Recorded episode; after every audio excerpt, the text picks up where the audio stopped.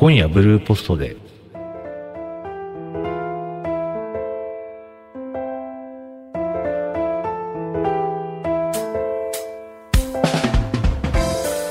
毎日新聞の記者がお送りするポッドキャスト。今夜ブルーポストで。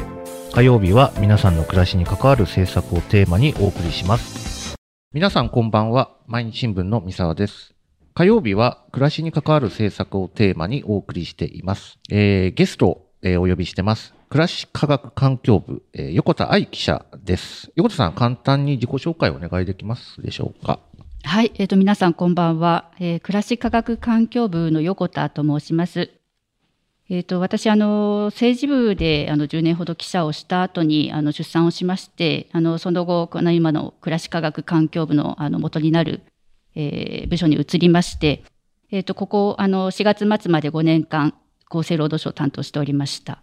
あのこの1年間はあの担当記者あの7人いるんですけれども、その7人をまとめる統括的なキャップという約束を務めてきました。はい、ありがとうございます。で、どうして今日ね、あの、横田さん招いたかっていうことなんですけど、まあ今、あおっしゃったように、まあ長くその社会保障政策といいますか、厚労省をね、えー取材してきたあお立場っていうのと、あと横田さんはまあ、コラムを書いていたんですよね。あの、14色のペンというコーナーが毎日新聞にありまして、で、実は昨年末ですかね、えーこの少子化、まあタイトルで言うと少子化はなぜ防衛に負けたのかという、結構これ、あの、反響を呼んだコラムでして、当時あの、防衛財源をですね、岸田首相が、あまあ GDP 比でね、2%程度水準にしろという指示をやってから、まあ報道もわっとそれ一色になって、国会でもあの大変な議論になったんですけど、まあ今思うと、この異次元の少子化対策っていうのも当時からまあ走っていたんですけど、なかなかそれがフューチャーされることがなくて、その辺がちょっとどうなのよっていうのを、あの、コラムにまとめた横田愛さんです。まあ今日はね、そんな思いもちょっと後半の方で聞けたらなと思っていますので、横田さんよろしくお願いします。はい、ぜひよろしくお願いいたします。えーこの番組はブルーポストを通して聞いてくださっている皆さんと交流する場です。感想や質問、伝えたいことなど、いろいろなお話をお聞かせください。じゃあ、まずですね、えっ、と、どうして今この、え少子化対策をやるのかっていうところなんですが、あの、横田さん、これは、あの、まあ、昔から言われていたことだと思うんですが、ここに来てですね、あの、政府も、異次元だ、異次元だ、あの、うわっと対策、あの、ちらほら出てきたんですけども、えーまずどうしてこの今、少子化対策なのか、それと、えっ、と、具体的にね、えーどんなことやるのか。で、実はこれ、あの、さっきのポッドキャスト、これ4月の12日だと思うんですけども、まあ簡単に、あの、同じ、えー少子化対策のメニューの解説っていうのを実は一回、あの、お届けしているんですが、まあちょっと改めてになりますけども、えっ、と、横田さんの方から簡単にその辺を教えてもらえますでしょうか。はい、えー、と今お話しあった通りであの少子化対策あの今年に入ってから報道量がすごく増えたという印象を皆さん持たれると思います。あのそれもあの正月にあの北文雄首相が異次元の少子化対策をやるんはい。だということを言って、こう注目度がぎゅっとこう高まったっていうことがあるんですけれども、まああの実はこれあの少子化というのはもうあの1980年代の後半にあの1.57ショックというあの合計特殊出生率というのがですね、えーと下がってしまったというところがあるんですけれども当時からまだやっぱり政府としてはエンゼルプランというのを作ったり、うん。まあ、もう本当に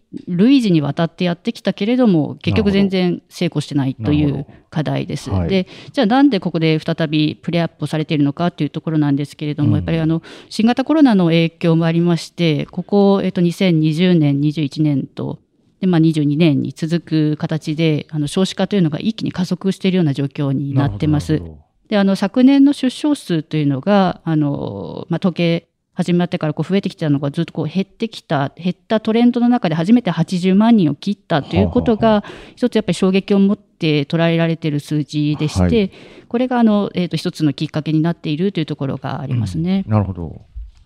であのまあ中身としてはあの先日もあのご紹介が他の記者からあったと思うんですけれども、うん、あの総理としては3本柱というのを掲げてまして、はい、あのもう皆さんもいろいろニュース見ていらっしゃると思うんですけれども児童手当をどういうふうに増やしますかとあの児童手当を中心とした経済的支援の強化というものと、うんあとはあの保育の質の向上とかですね、子育て支援のサービスの充実、それからあの働き方改革ですね、これが3つの柱となってまして、はい、3月末にも、えーと、まず1回政府としてこういうことをやったらどうだということで、試みの案、試案というのを作っているというのが現状ですね。うんはい、そうですね、その試案、私も読んでみたんですけども、まあ、横田さんおっしゃるように、これはもう古くて新しい課題なんでしょうけども、えー、まあ、例えばですね、その文言で言うと、まあ、この少子化傾向を反転できるかどうかの、これはもうラストチャンスであると、はい。えー、待ったなしの瀬戸際であるという、はい、まあ、ワーディングで言うとね、こういった言葉、すごく強い危機感を、あのー、示す文言が並んでいますよね。そうですね。あのこれ本当にあの多分いろんなこうどういうふうにしたら危機感が伝わるかということを考えながら作られた文章だと思うんですけども実際のあの2030年までっていうのが、はい、一つあのもうここを過ぎてしまうと、このあの反転とか無理になるポイントだっていうふうに言われてるんですけども、あの子供を産むのというのはやっぱり20代、30代の女性が中心です。そうですね、でその20代、30代の女性っていうののあの、一定数ちゃんとこう人口規模としているっていうのが30年ぐらいまででして、はい、そうなんです、ね、そこまでに子供をこう産めるような環境を整えていかないと、うん、その後こういくらこう注ぎ込んでも、産んでくれる女性の数自体が減ってしまうというところになってきますので。ぱりここ数年でどれだけ大きな成果を上げられるのかっていうところのもう本当まさにラストチャンスでそのまんまの状況ですね。今2023年ですから、ね、30年というともうね時間がないわけですよね。ねさあそしてまあ 一つ問題なのがですね問題でありまあお聞きの方の関心もそうだと思うんですけども今言ったその数々の政策ですね、まあ、極めて重要だというのは分かりました。しかし、これ、どうやってでですね、まあ、財源ですよね。えー、日本はご承知のように、えー、まあ、潤沢な財源、財政かというと、まあ、逆ですよね、うん、横田さんも私と一緒にほら、財務省をね、机並べてた時代もあるんで、はい、詳しいと思うんですけども、日本の財政状況ってこれ危機的な中で、あの、果たしてこれだけの異次元の対策をですね、えー、やるお金があるのかっていうところなんですが、この辺は今、横田さんど、どういう議論に政府内でなっているんでしょうか？そうですね。あのまさにこの異次元のあの対策というものの規模感というところが、はいはい。まずこう政府としてはまだ明示している段階ではないんですね。あうんはい、あの総理としてはあの子ども施策の倍増という表現を使ってますけれども、うんうんはい、倍増するっていうのは何を倍増するのかっていうこう発射台が本来あるものなんですけど、ね、ここまだ整理されてないですね。あの今後ちょっとあの、えっ、ー、と、後ほどお話しますけど、6月にこうあの政府の大きなあの方針というので、骨太の方針というのが決まるんですけども、はい、そこまでにはその何を発射台にして倍増するのか、うん、要するに総額でおいくら必要なのかっていうところについても整理をするというふうに言われてるんですけども、はいはいはい、まあ、相場感としてはやっぱり数兆円。という規模になってきますので、うん、これあのどこかあの一つ予算を潰してなんとかなるっていうような世界ではなくて、ね、新たな財源がないと、うん、なかなかあの難しいあのいくらメニューを並べても実現可能性がないという話になってしまうので、まあ、何をやるかというところの中身とあとやっぱり財源ですね。どういうふうに確保していくのかというところが本当に焦点になってくるところです、ね、なるほど。今夜ブルーポストで。これ当然その数兆円というオーダーになりますとまあ防衛財源もそうだったんですがやはりこのかなり大所の税、えー、機関税を増税していくっていう、うん、で、まあ、お聞きの方、一番関心あると思うんですけど、結局これ、消費税をね、上げるんじゃねえのかという、うん、みんなが思ってるんですけども、うん、政府の中を取材している横田さんから見て、ぶっちゃけどうなんでしょう、消費税っていうのは、まあ、一応ね、岸田首相は、えっ、ー、と、自分、10年でしたっけ？上げませんよって言ってますし、えー、まあ私も財務省なんか歩いて耳にすると、まあ確かに今もってね、消費税上げるっていう空気には確かにないんですけども、ないですね。今聞いた、まあ数兆円が必要になるとなると、うんと、税金を上げないでやっていけるのかなっって素朴な疑問なんですが、そのあたりいかがですか？そうですね、あの今、あの三沢さんご解説いただいた通りで、はい、岸田文雄政権としては、これ、消費税に手をつける気は全くないというのが現状ですね。あの消費税1%上げれば財源大体まあ2.5から2.7兆ぐらいは出ると言われてるんですけれども、やっぱりこれはあの安倍政権の時ですね2度増税しましたけれども、そこでのこう経済の落ち込みも含めて、はい、あと今、まあ、あの物価もかなり上がってきている状況ですし、うん、あの今、消費税というところに手をつけるということはできないだろうと、うん、であのじゃあ法人税どうか、消費所得税どうかということでいうと、もう先にあの話が先行している防衛の方でそれ使うっていう当てになってますから、ね、こちらに当て込むこともできないとい。うところで、やっぱりまあ税ではない形で、あの大きな財源を確保していくっていうのに、はい、さあどうしようかっていうのが今の現状ですね。うん、なるほどなるほど。まあおっしゃる通りこの政策っていうのは非常に政府のね政策という複雑な、まあ、連立方程式みたいなもので、まあ簡単にじゃあ消費税上げればいいじゃんってなると、横田さんおっしゃったように、一方でね、まあこの間日銀のトップが変わりましたけど、うん、まだデフレ脱却してねえよっていう中で、消費税なんか上げてる場合ではないっていう世界もある。うん、で、ただですね、例えばですね、足元の話なんですけど、これ5月9日ですね、えー、早速ですね、まだこの経団連の徳倉会長がですね、はい、定例会見でですね、はい、えー、これ鍵括弧を紹介しますと、このまさに財源どうするんですかって質問があったんですね。うん、えー、財源確保も含めて、えー、徳倉会長しっかり議論してほしいと、消費税を排除せず検討すべきではないかという発言をまずしているんですね。はいで、その上で、えー、広く薄く社会で負担するのが、まあ、あの異次元の少子化対策ね、まさに社会保障の政策なので、えー、広く薄く社会で負担するのが基本なんじゃないか、この広く薄くっていうのはまさに水平的公平のね、はい、性質を持つ消費税のことを言ってるんですが、で、税も含めてやらなければいけないというですね、ことを強調しているんですよね。で、徳倉さん、先月財務省のですね、財政制度等審議会っていう、割とこれは財務省の本音をね、代弁していう有識者会議があるんですけども、そこのトップについているんですよね。うんうん、で、早速この財政審5月に意見書を出すんですが、なんかこういうのを見てるとね、私なんかうがった見方で、うん、ああ、消費税上げる地ならしがね、着々と進んでんのかなっていう気はするんですが、うん、それでも横田さんからすると消費税はないと。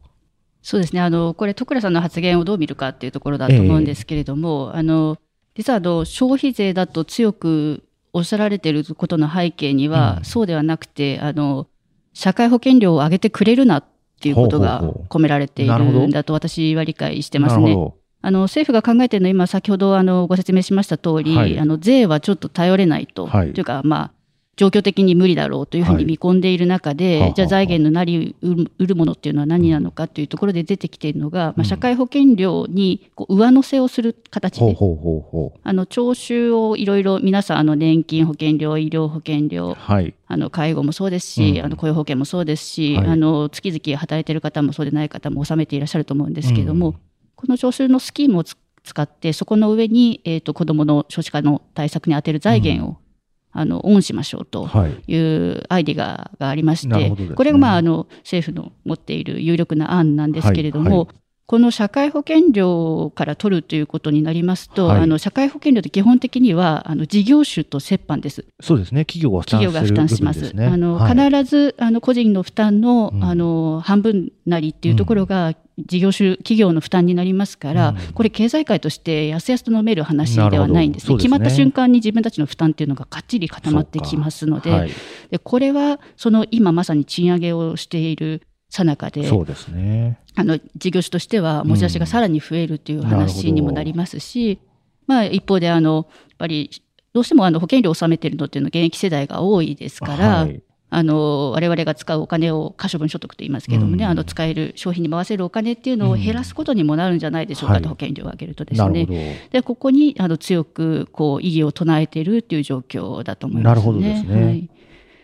とはいえ、まあ、これ、そうですね、まあ、いずれもやらなければいけない、あの、ね、さっきのその、いろんな数字もね、かなりショッキングな数字が、あの、足元で出てきている中で、はい、えー、やらなければいけない、あの、宿題がたくさんあって、まあ、どっからお金、どこで捻出するかっていうのは、これ、スケジュール確認ですけど、先ほどで言うと、今、試案が出ている段階で、そ、ね。はい、の財源も含めて、つまり6月、まあ、骨太っていうのは年末のね、はい。予算編成に当たる方針なので。この6月ままでには、あらかたその、ん何で財源をやるのかっていうのは姿は出てくるってこと姿を示したいというのが今、あのまあ、はは政府の中の希望なんですけれども、これ、まああのえー、と総理の言葉から言うと、大枠という大枠ですか？言葉を使ってまして、何をどこまできっちりかっちり固めるのかとなると、なかなか、まあ、まさに今、足元であの子ども未来戦略会議というはい。総理をトップとした会議が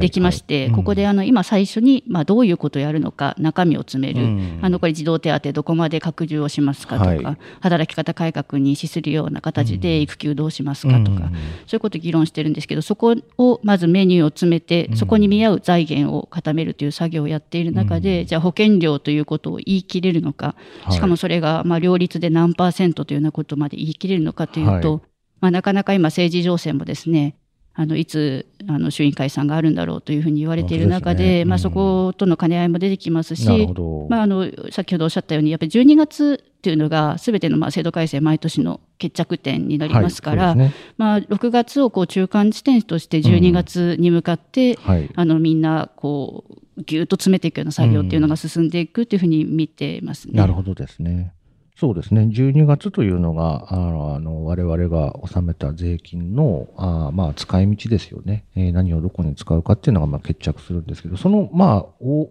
まさにね、政府がよく使うワーディングですよね。大枠。そうですね、はい、なんとなくそうですね。6月大枠を示して、12月に向けて本格的に詰めて、でうん翌年の1年末に結論を打つと月からそうですね始まうんる通常国会に関係する法案を出して、新しい制度をこう仕込んでいくとはい。いうタイムスケジュールで今動いてますね。まあ今、衆院解散という言葉もね、ありましたけど、横田さんも昔ね、政治部在籍していて、確かに解散風というんですか？なんか雰囲気的には、えーこ今年、今年というか今走ってる年度？中にはどうなんでしょう？あれ、ありそう。ね、今、私、直接うん。あの携わってるわけではないですけれど、はい。やっぱりまあ4月の補選の結果を踏まえてみたり、まあ、最近のこう内閣支持率のこう堅調な推移というのを見ますと、うん。やっぱり与党内からは今年中だろうっていう声っていうのは聞こえてきますよね。あこのやっぱりあのどうしてもあの今回の少子化対策っていうのを財源を伴いますから、要するにあの国民からすると負担増ーを、うん。あの求められるような政策になりますから、はいはい。はいこれをどういう形でこうあの総理がどういうタイミングで切り出していくのか、なるほど。あの芯を通っていくのかっていうのは今年後半の本当に大きなテーマになっていくと思いますね。すはい。まあ仮に衆院選となれば、確かにこの今、少子化対策、これっていうのは、まあ関係ない方ね、えーいない日本人みんなの課題であるし、当然大きなあー争点になり得ますしね。そうですね。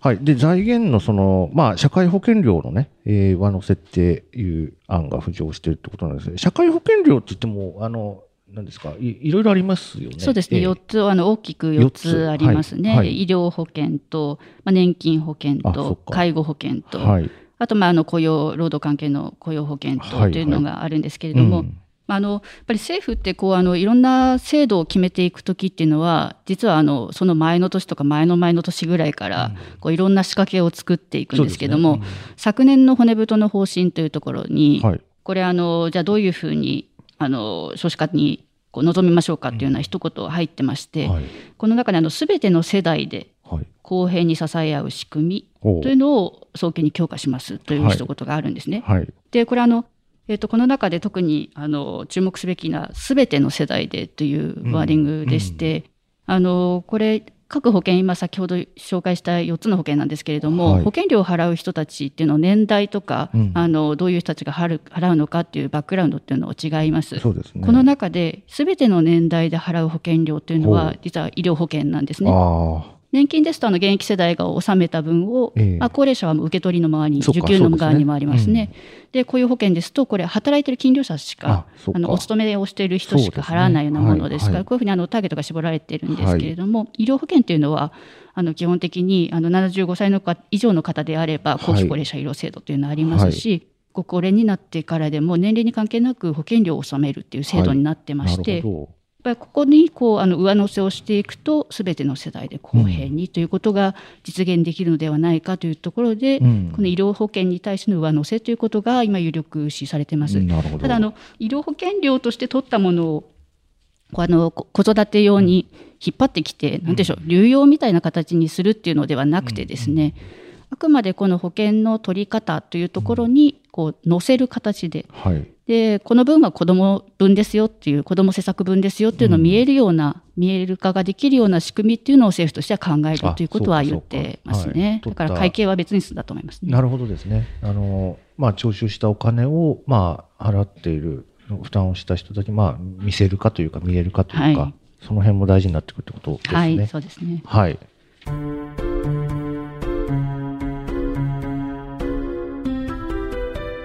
今夜、ブルーポストで。えー先ほどですね、冒頭で私の方で紹介した、あの、横田さんがお書きになったですね、あの、コラムなんですけども、えーこれ12月24日にですね、毎日新聞デジタルアップされてます。後ほど、あの、説明します。まあ、あの、関連リンクをね、えー貼っておきますので、ぜひお読みいただきたいんですが、えータイトル、少子化、なぜ防衛に負けたのか。これ、あの、私も読んでね、あの、心を打たれる内容なんですけど、横田さん、これをお書きになった、ちょっと、なんていうのかな、あー思いっていうかね、あの、率直なところをぜひ、あの、お聞きしたいんですけども。はい、えっ、と昨年ですね、あの私もあの厚生労働省足場に取材をしてたんですけれども、はい北政権の課題としては、三兄弟と言われているものがありまして、三兄弟。はい、えっ、と、はい。防衛力の強化と、はあ。のエネルギー関係で原発再稼働とかですね次世代原発のあの含むあとグリーントランスフォーメーションとあ言われる GX。これと少子化っていうのがこれ3つはあ。3兄弟って言われてたんですよ。でまあその年の後半にこれをどう詰めていくのかっていうようなことが、うん。まあ9月とかですね言われていたんですけれども、はい。これあのだんだん少子化がこう脱落していくんですね。あの防衛が先行してたんですね。うん。あの皆さん年末にあの防衛増税だって言ってわーってなっていたことをご記憶あるかと思うんですけれども、でこれあの取材をしている中で、うん。こう少子化のところで関わっていた、まあ、厚生労働省の幹部とかですね、うん。内閣官房の人たちっていうのをこう自分たちが後回しにされているんだっていうようなことを結構おっしゃる機会が多くて、はないるほど。うん。で私自身もこのあのやっぱり3つとも当然この国の危機なんですね。ですね。でなぜそその中でこうあの防衛が先行していくのかなというところを見ながら、こう全体を見ながらこう取材をしてたところだったんですけれども、うんやっぱりこれ難しいのがですね、うんえー、と防衛って非常に危機感を抱きやすいような去年シチュエーションだったと思いますしたね。はい。まあ、ロシアのウクライナ侵攻ありましたし、まあまあ、直近ではそれこそ北朝鮮がもうバンバンバンバンミサイル撃ってますよね。ですね。ねまあ、4月、5月もですねあの北海道周辺に着弾の可能性があるっていうようなうんアラートが鳴ってですね、うん。私もあの実は実家が北海道なんですけれども、あはいはい。母からどこに逃げたらいいんだとアラートなって、ね逃げ場ないよねと、またさすがに。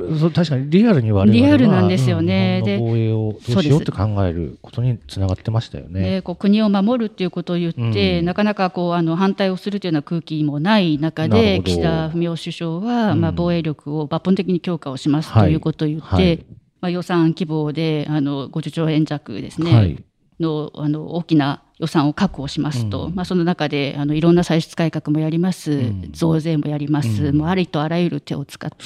防衛力を強化しますという話がなっている中で、うん。どうしてもまああの並行して実はあの政府の会議は進んでいたんですね、はい。税制代型社会保障構築会議というのがありまして、はい。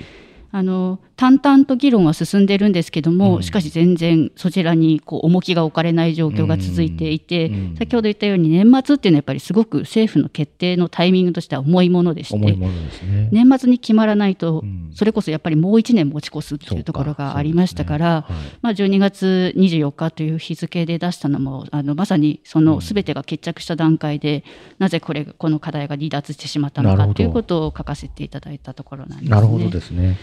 まあ、これ本当にあの少子化の問題っていうのは本当にあの書いていてもゆほん実に思うんですけれども、うん。あの危機度っていうのは防衛と比較にならないぐらいやっぱりもう同じぐらいにあの深刻な話だと思います。ただこれなかなかその捉えづらいのが、うん。ありまして、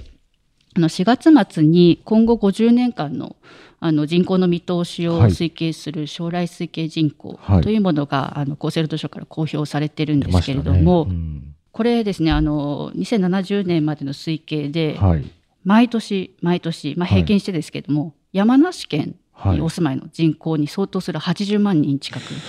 減っていくと減っていくと。これはショッキングなショッキングな数字なんですよ。ショッキングな数字なんですけれども、ええこれ、それをなかなかこう伝えるのが難しいなと感じるのが、うん人口でこうじわじわ減っていくんですね。で例えばあの明日こうお隣のマンション例えば50世帯ぐらい入るマンションうん。突然誰もいなくなったっていうんだったら、うんなんかこうお化け屋敷じゃないですけど、うんすごくこう恐怖心みたいな抱くと思うんですけれども、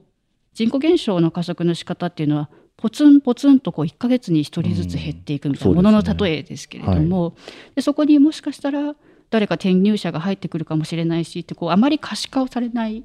課題ででもうん気づいてみて長期化長期的に見てみると10年後に実はそのマンションっていうのはもうほとんど半分以上誰もいなくなってるみたいな、うんまあ、例えですけれど、うん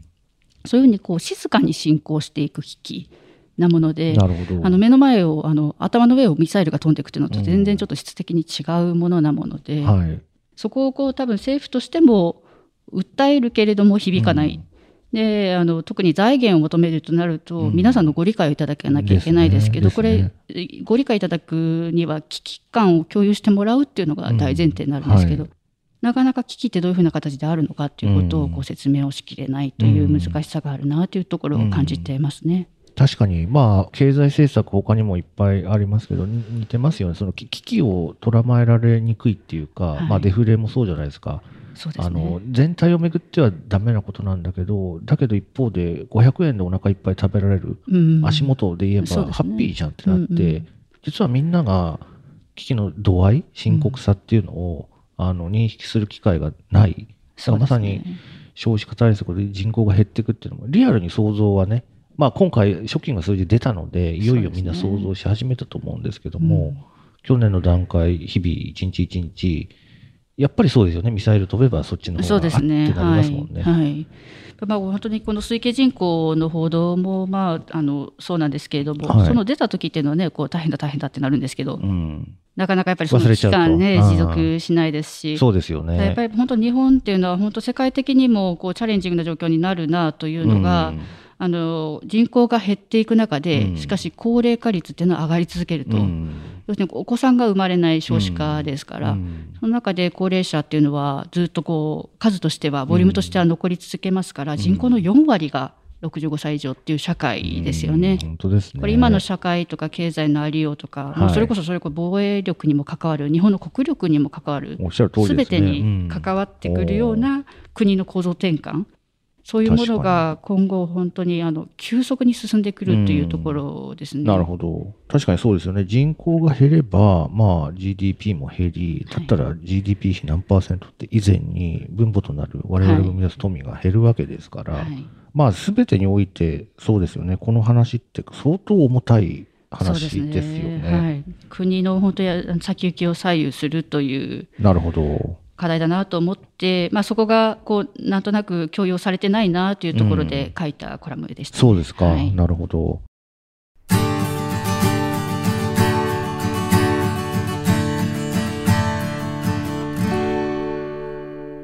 今夜、ブルーポストで、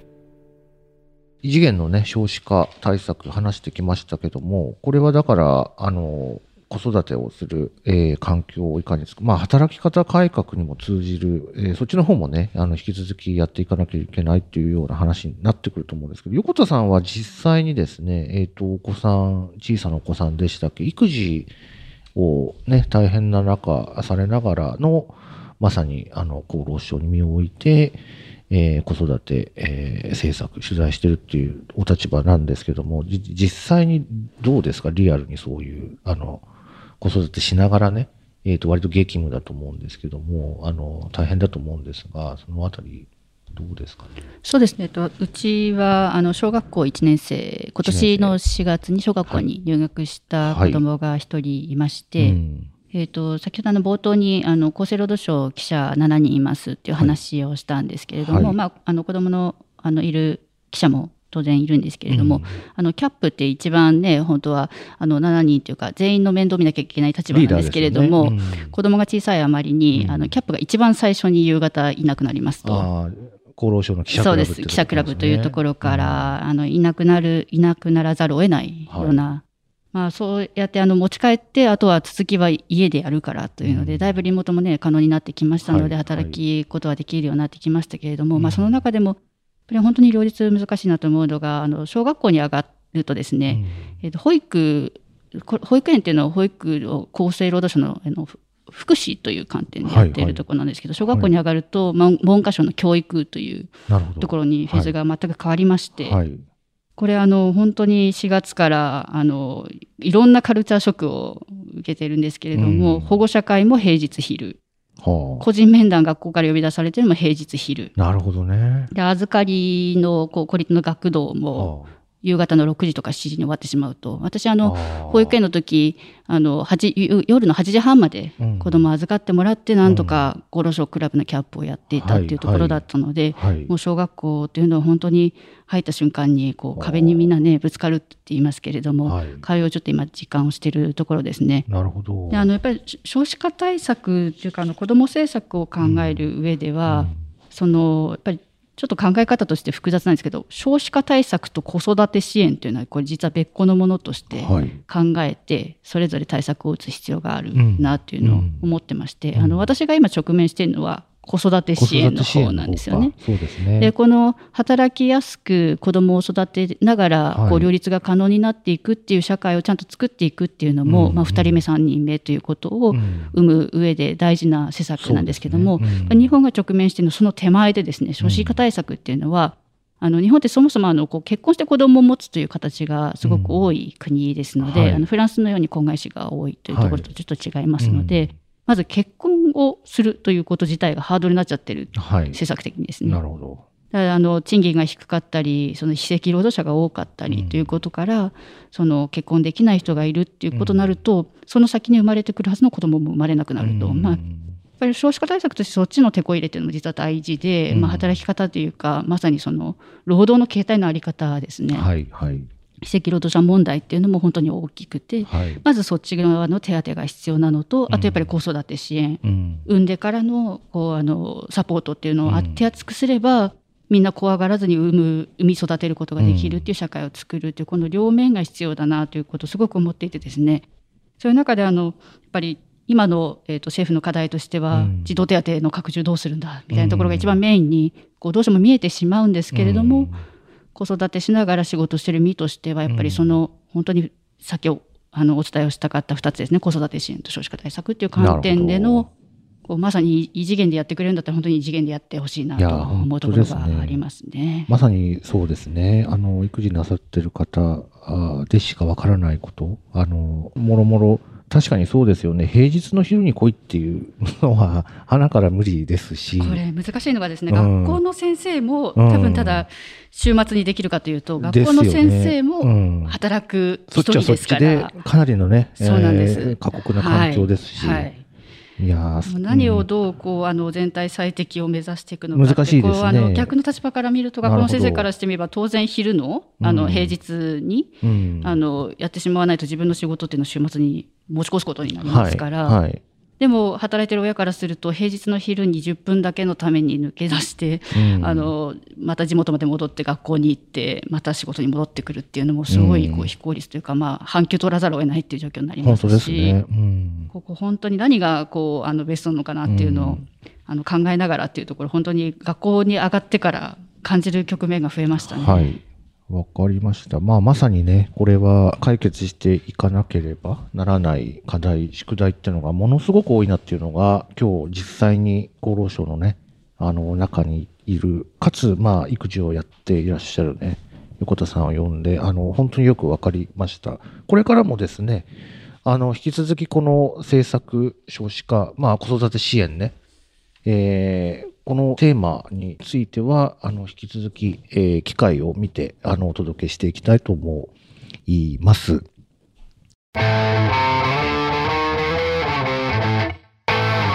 今夜、ブルーポストで。ちょっとここでいくつかですね、えー皆さんからいただいたお、えーと声ですね、お便り、あの、ちょっとご紹介、えーします。いくつかというか、い一つかな。あの、で、えっ、と、えー運営側のね、今日、い井上さんお越しなので、井上さんちょっとお便りの紹介お願いできますでしょうか？はい。えーデジタル編集本部の井上です。ちょっとここで急に登場します。はい。えーっとですね、一件来ておりまして、えーお名前、スーパーチューズデーさんからですね、はい。えー、三澤さん宛てにお便りが来ています。はい。はい、読み上げます。えっ、と、あらゆる業界に影響を及ぼすとされる物流2024年問題、自治体や企業が試験導入を始めたチャット GPT の功罪、いよいよ始まる、えー上田新体制による、えー日銀新時代の展望、えーそしてようやく終わった統一地方選の総括などなど、えー語ってほしいニュースは山ほどあるのに、えー最近ずっとお休みの火曜ブルーポスト、もう火曜の放送はなくなってしまったのですか、というお便りが来てますが。失礼しました。これ、どれぐらい休んだのかな？あの、ちょっとですね、あの、休んだっていうのには、まあ、もろもろね、こちら会社側の事情もあって、今言い訳しますと、ちょっと春の人事異動等もうんありですね、えっ、と、なかなかちょっと、あの、小休止結果として、えーそういうことになってしまったんですが、あの、今日境にですね、あの、復活えーします。で、今、ありがとうございます。ご指摘。あの、物流クライシスとかね、えー、チャット GPT。まさにこれ、えっ、と、まあ、メインの取材でもね、えっ、と、アウトプット記事を書いていこうと思ってますし、このブルーポストでも、あの、わかりました。あの、必ずやりたいと思ってます。で、私もですね、実は、あの、会社人事異動によってですね、これまで経済部というところ、ところというか、まあ、いわゆる経済部のデスクだったんですが、ちょっと移動がありまして、経済部というポジションを離れてですね、まあ、編集局全体を見る、えーデスクというのにちょっと肩書きが変わりました。あなので、えーチャット GPT もそうだし、まあ、今日ね、横田さん招いてやった制作もそうなんですけど、あんまり経済経済したもの以以外も私、あの、担当することになったので、割と幅広に、えーまあ、それでいて、あの、私の担当は皆さんに直結する暮らしに関わる政策というのは引き続き変わらずに、あの、お届けしていきたいと思っております。すいません、ちょっとね、えー長く休んでしまってご心配をおかけしたと思いますが、あの、今日をもって、はい、復活いたしましたので、今後ともよろしくお願いいたします。よろしくお願いします。はい。ちなみに、あの、この中で、ご興味ある話題はありますか？えーとですね、まあ、さ早速で申し訳ないですあ、もちろんチャット GPT ですね。これは完全にですね、去年、まあ数ヶ月前と、まあ、GTP4 というですね、バージョンが、あの、世界に出て、もう世界が変わっています。なので、至急ですね、わ我が毎日も編集局も、まさに今日この後ですね、そのための会議を開くんですが、一体何を伝えていけば、うん、いいのかというのを、私、まあ、まさに司令塔になってですね、あの、どんどんアウトプットしていく予定です。で、えっ、と、う上田日銀とかね、えー統一地方選総括とか物流、まあ物流クライシスなんかも個人的にはすごく大事な問題だと思っていまして、あの、どっかでやりたいなと思っていますので、あの、その辺は、あの、こうご期待ということで、なるほどよろしくお願いします。はい。じゃあちょっと、これからはまた復活ということで。はい、すいませんでした。はい、よろしくお願いします。はい。毎日新聞の記者がお送りするポッドキャスト、今夜ブルーポストで、本日はここまで。この番組では皆さんと楽しく交流ができたらと思っています。伝えたいこと、感想など何でも構いませんので、お便りをお寄せください。投稿はツイッターでハッシュタグ、カタカナでブルーポストをつけてツイートしてください。プロフィールに記載しているフォーム、ボイシーでお聞きの方は、ボイシーコメント欄からもよろしくお願いします。ぜひいろいろなお話をお聞かせください。いいねボタンもお願いします。コメントも嬉しいですが、いいね、フォローだけでも、え励みになりますので、よろしくお願いします。といさん、最近、足元では何か追っかけてるテーマって終わりですか？そうですね。あの新型コロナウイルスがこの5月の8日から5類になりました、ね。あの感染症法の位置づけが変わりまして、季節性インフルエンザと同じ扱いになったんですけども、あの厚生労働省、この案件もずっと担当してきてまして、はい。あの直近であのゴールデンウィークにですね、はい。えーパンデミックの先にということでインタビューシリーズをやっております。はい。あのこの中であの皆さんもあのよくご存知の政府のコロナの対策分科会長をやってました、うん尾身茂さんに私インタビューをしましてそうなんですね。はい、こちら、えーとまあ、かなり分量のある記事なんですけれども、はいあの非常に好評で読んでいただいておりましたので。ぜひ皆さんもですねこちらあの一読いただいてやっぱりあの、はいコロナの危機というのをまたいつか別の形になっうんて感染症って来るって言われてますから、なるほどまあ、そこ今回3年間私たち何を学んだんだろうかというところをですねねあの、はいしっかりあの引き継いでいきたいなということを思ってます。よろしくお願いします。わかりました。あの、パンデミックの先に、あのね、おみ、おみさんへのインタビュー、あの、関連のこれもね、リンクを貼っておきますので、ぜひ、あの、お読みいただければと思います。ということで、えーそれではあ本日はですね、ここまでですね。えーはい、えー本日は、あー三沢と横田がお送りしました。